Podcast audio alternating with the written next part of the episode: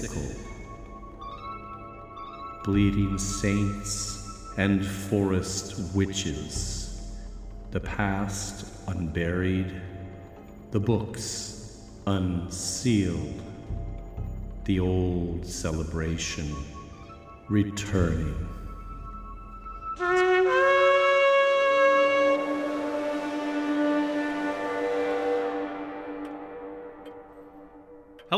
And welcome to my study. Please come in and have a seat. All the books ready you are those used as sources for our show, and we will be sharing with you tonight some interesting selections from one of these volumes, assisted as always by the housekeeper of this estate and co host of this show, Mrs. Carswell. Hello. It's good to have you back. You don't have to keep saying that. But I mean it. I, I realize how traumatic the Strix incident was. Uh, and honestly, I wasn't sure you'd be coming back when I saw your empty room. You should have known I wouldn't leave my bees. I would have moved the hives and things in my room. I knew I just needed some time away with Mother. Fair enough. And um, though I hate to open any wounds, uh, but uh, for listeners who missed the episode, there was an incident with the owl, uh, with Strix. We tried to record out in the solarium two weeks ago, and it didn't go well. Uh, I'm not really sure even what to call it. Maybe not an attack, but the bird did fly at you. Yes. Well, maybe not an attack, but I, I would say it was aggressive. I don't want to minimize it. I'm, I'm just glad she didn't actually touch you. I know, I know you keep saying that. She didn't hurt me. She can't hurt me. And she never will. Well, that's good. Certainly, uh, uh, if we're careful and uh, Didn't little- you see these? your earrings? Yes. I did notice you were wearing them when you came back. I haven't seen you wear earrings before. I've never worn earrings before, but these were a gift. From Mother. Oh, they look nice. Thank you. So, are they? Did you get your ears pierced or something? Mother pierced them. Oh, I know people usually go somewhere to have it done, but she wanted us to share the experience. So she did it for me. At our home. oh. Uh, well, uh, did it hurt? Yes, it, it did. Physically, but the real experience was in my mind. I was terrified, absolutely terrified. And then there was the pain, and then when it was over, a rush of other feelings. Well, relief, I'm sure. I don't know if you would have ever had a feeling like this. Um, I've never had my ears pierced. And I'm not sure how I could describe it to you. I guess a type of peace. I'm happy now. Things aren't like I thought they would be. Probably not like you thought they would be either. No, uh, not at all, really. Wait, are those owls? They're so s- small. I didn't notice at first, but they're owls. Yes, they're owls. Well, and it's not what I expected, as you said, but I do like them. Thank you. I'll be wearing them the rest of my life. I guess I'll be buried in them. Oh. Oh, good. Now, not about you dying. I mean, we all do die, but I'm I'm glad you like them that much. Mother had them for me when I got there. She got them even before we talked on the phone. She said she had a dream and she knew I would need them. Oh. Well, very nice owls. I'm happy you like them. We can start the show now if you want. Yes, that, that's a good idea. We can start the show. Um, so this will be episode 111, "Malignant Vapors."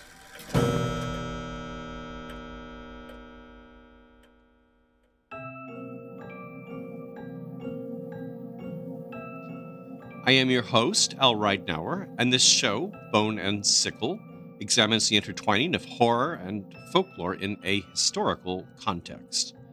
I started the show as a way to further explore this area of intersection after writing my book, The Krampus and the Old Dark Christmas, and am currently working on a related volume. Um, making time for that work, by the way, accounts for our slight and uh, temporary format change. In case you were wondering, Bone and Sickle only exists thanks to the generosity of our Patreon donors who receive monthly rewards, including not one, but two bonus episodes. And I'll have more on all that at the end of our show.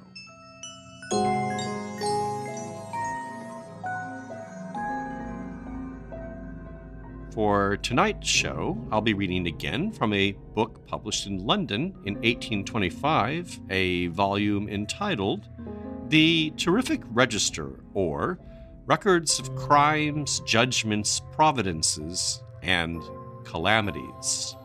The uh, episode name, by the way, comes from one of the included sections headed Malignant Vapor.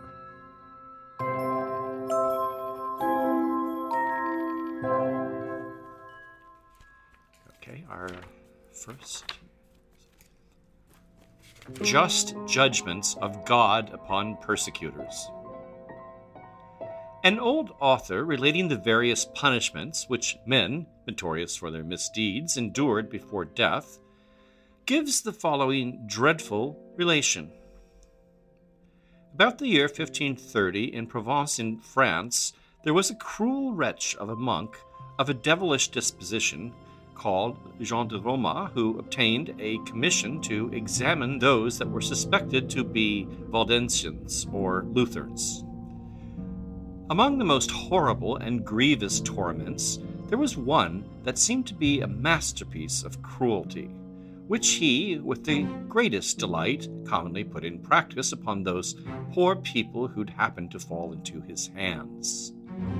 He filled boots with boiling grease and put them upon their legs, tying them backwards on a form, with their legs hanging down over a stone fire, and so he examined them. Thus did this monster of iniquity torment many good men, and afterwards put them to death. Francis, King of France, being informed of his wicked and cruel proceedings, sent letters to the Parliament of Provence that he should be apprehended and proceeded against according to law. But this wretch, having privately received notice thereof, fled to Avignon. But shortly after he, who had so shamefully spoiled others, was deprived himself of all by those in his own house, and shortly after he fell sick of a most horrible disease, which was strange and unknown to any physician. So extreme were the pains with which he was vexed and tormented in his body, that not any medicine could give him ease for one moment, neither could any person stop near him, so great was the stench that issued from his body. Therefore, he was carried to a hospital, there to be kept. But the stench so increased that no one could be found hardy enough to approach him. Neither was he himself able to abide the horrid scent, his body not only being full of ulcers and sores, but it was also swarming with vermin, and so rotten that the flesh fell away from the bones by pieces.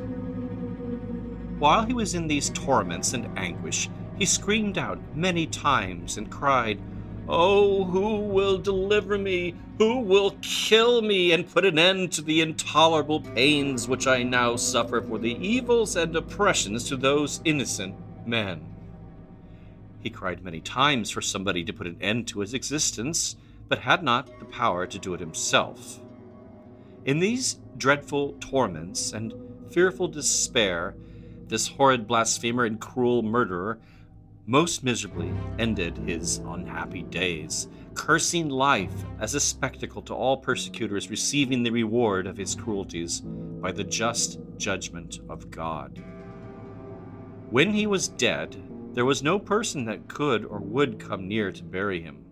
But a young novice, newly come to his order, instead of a more honorable sepulchre, caught hold of his offensive carcass with a hook and dragged him into a hole close by, which had been prepared for him.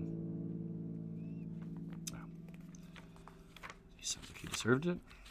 Let's see. Yes. Uh, a remarkable dwarf Buffon, in his last volume of natural history, gives the following account of a dwarf who was kept in the palace of the King of Poland. The parents of the dwarf, says he, were strong and healthy peasants who affirmed that at the time of his birth he scarcely weighed a pound and a quarter. It is not known what were then his dimensions, but one may judge they were very small, as he was presented upon a plate to be baptized, and for a long time had a wooden shoe for his bed. His mouth, though well proportioned to the rest of his body, was not large enough to admit the nipple of the mother, and he was suckled, therefore, by a goat, and she performed the part of a nurse admirably well.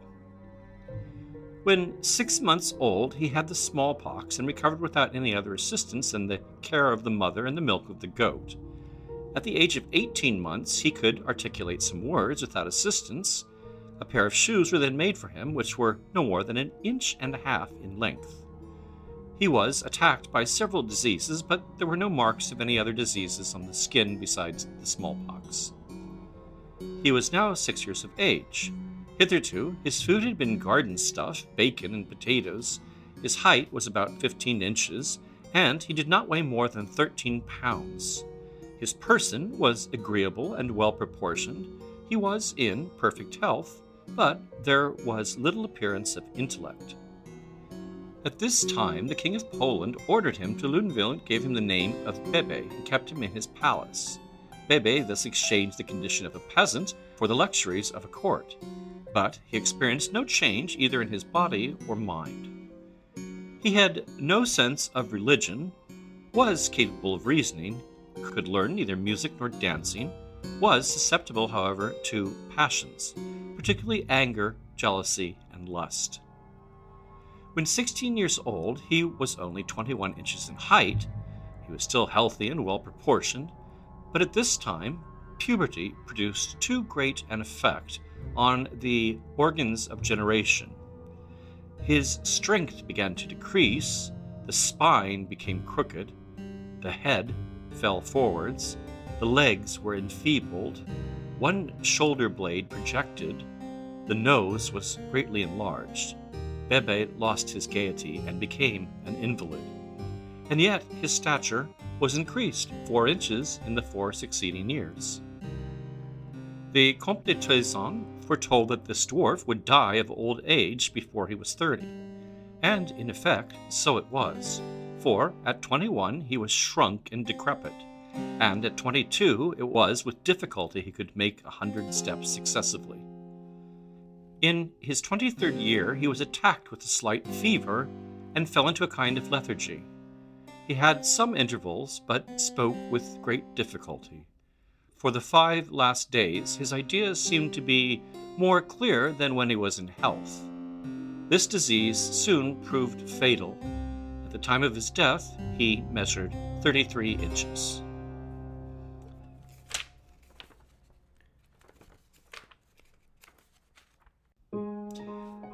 Barbarous Gratitude. When the house of a Greek interpreter at Pera in the suburb of Constantinople caught fire, the owner had saved nearly all his property by the assistance of a few janissaries. But, more anxious, no doubt, for his money than his family, he had forgotten an infant in his cradle till everything was on fire. The father believed that his child had perished when, on a sudden, a large dog which he kept to guard his dwelling emerged from the flames, bearing the little innocent creature suspended by its linen in its mouth. They reached toward the dog to take the child, but he would not abandon it, and, eluding their efforts, he ran through a number of streets till he reached the house of an intimate friend of his master's, where he deposited the precious burden and remained till the door was opened to receive it. Can you imagine what was the reward of this faithful and generous servant? The owner strove to recompense him, but the mode that he devised was equally absurd, afflicting, and incredible. He had him served up at his table at a splendid feast which he gave on the occasion. My dog, said he, has behaved too well to be the food of worms. Men only deserve to eat him And as for you, looking at his friends, you cannot but gain by it. It will render you more benevolent. Not how I would handle it, but the next one. Plagues of Egypt. The following dreadful account of the plagues of Egypt is extracted from Edward Daniel Clarke's Travels in Europe, Asia, and Africa. The mercury in Fahrenheit's thermometer seemed at this point fixed. It remained at 90 degrees for several days without the smallest perceptible change. Almost every European suffered an inflammation of the eyes. Many were troubled with cutaneous disorders. The prickly heat was very common. This was attributed to drinking the muddy water of the Nile, the inhabitants having no other. Their mode of purifying it, in a certain degree, is by rubbing the inside of the water vessels with bruised almonds. This precipitates a portion of the mud, but it is never quite clear. Many persons were afflicted with sores upon the skin, which were called boils of the Nile, and dysenterical complaints were universal. A singular species of lizard made its appearance in every chamber having circular membranes at the extremes of its feet, which gave it such tenacity that it crawled upon panes of glass or upon the surfaces of pendant mirrors. This revolting sight was common to every apartment, whether in the houses of the rich or the poor, and at the same time, such a plague of flies covered all things over with their swarms that it was impossible to eat without hiring persons to stand by every table with feathers or flappers to drive them away. Liquor could not be poured into glasses. The mode of drinking was by keeping the mouth of every bottle covered until the moment it was applied to the lips and instantly covering it with the palm of the hand when removing it to offer to anyone else. The utmost attention to cleanliness by a frequent change of every article of wearing apparel could not repel the attacks of the swarms of vermin which seemed to infest even the air of the place a gentleman made his appearance before a party he had invited to dinner, completely covered with lice. The only explanation he could give as to the cause was that he had sat for a short time in one of the boats upon the canal.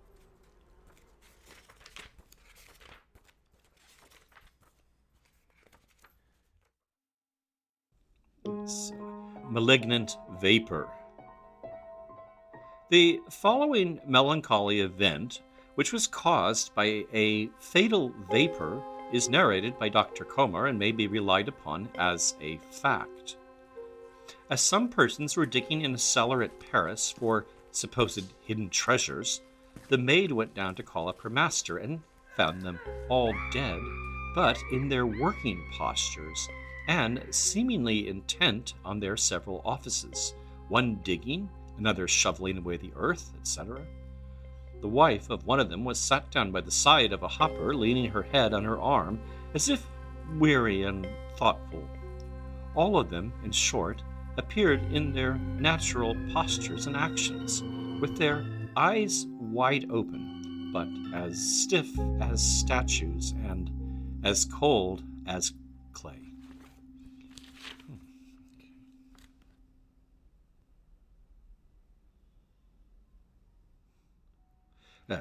Extraordinary Birth.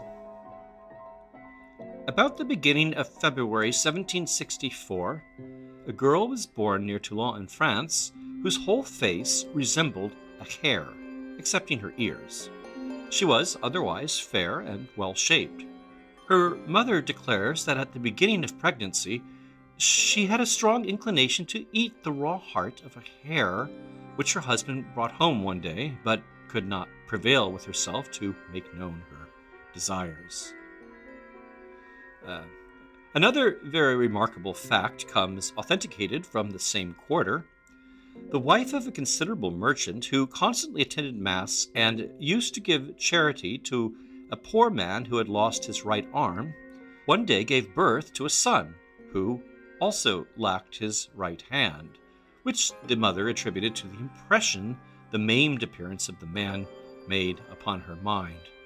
But what is still more remarkable, this son is grown to maturity, married, and has now a son who, without any such impression, was born without a hand. How will the naturalists account for this phenomenon? I don't know. I, Okay. I think this is our this will be our last one. The effects of fear. I once read a most horrible story of some French travelers who attempted to explore the vaults of the Egyptian pyramids, which revives some of those terrifying obstructions we sometimes meet with in disturbed dreams.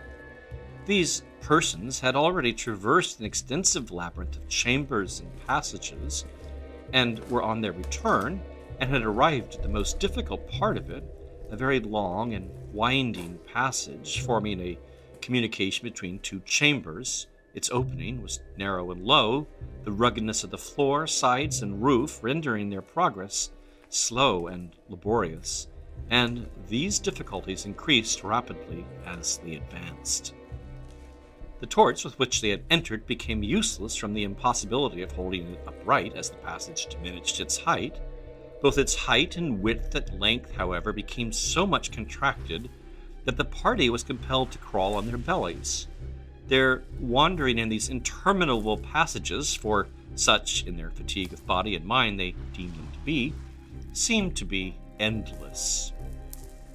Their alarm was already great and their patience exhausted when the headmost of the party cried out that he could discern the light at the end of the passage at a considerable distance ahead, but that he could not advance any farther, and that in his effort to press on in hopes to surmount the obstacle without complaining, he had squeezed himself so far into the reduced opening that he now no longer had sufficient strength even to recede. The situation of the party may be easily imagined. Their terror was beyond direction or advice, while their leader, whether from terror or the natural effect of his situation, swelled, so that if it were before difficult, it was now impossible for him to stir from the spot he thus miserably occupied. One of the party, at this dreadful and critical moment, proposed, in the intense selfishness to which the feeling of vital danger reduces all, as the only means of escape from this horrible confinement, this living grave was to cut in pieces the wretched being who formed the obstruction and clear it by dragging the dismembered carcass piecemeal past them. He heard this dreadful proposal, and contracting himself with agony at the idea of his death, was reduced by a strong muscular spasm to his usual dimensions, and was dragged out, affording room for the party to squeeze themselves over his prostrate body. The unhappy creature was suffocated in the effort and was left behind a corpse.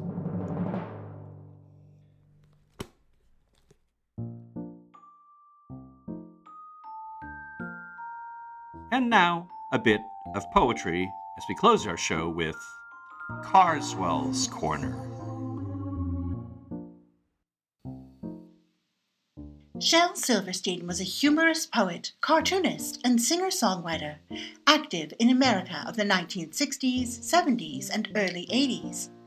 Some listeners may know his children's book, The Giving Tree, about a questionable relationship between a boy and his tree, or his poetry collections, Where the Sidewalk Ends and A Light in the Attic.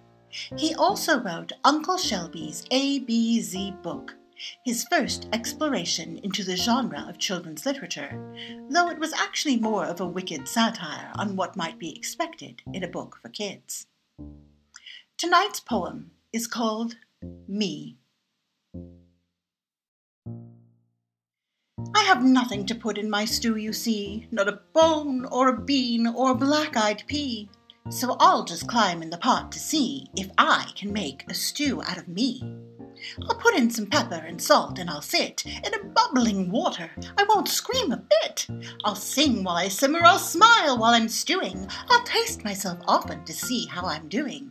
I'll stir me around with this big wooden spoon and serve myself up at a quarter to noon. So bring your stew bowls, you gobblers and snaggers. Farewell. I hope you enjoy me with crackers.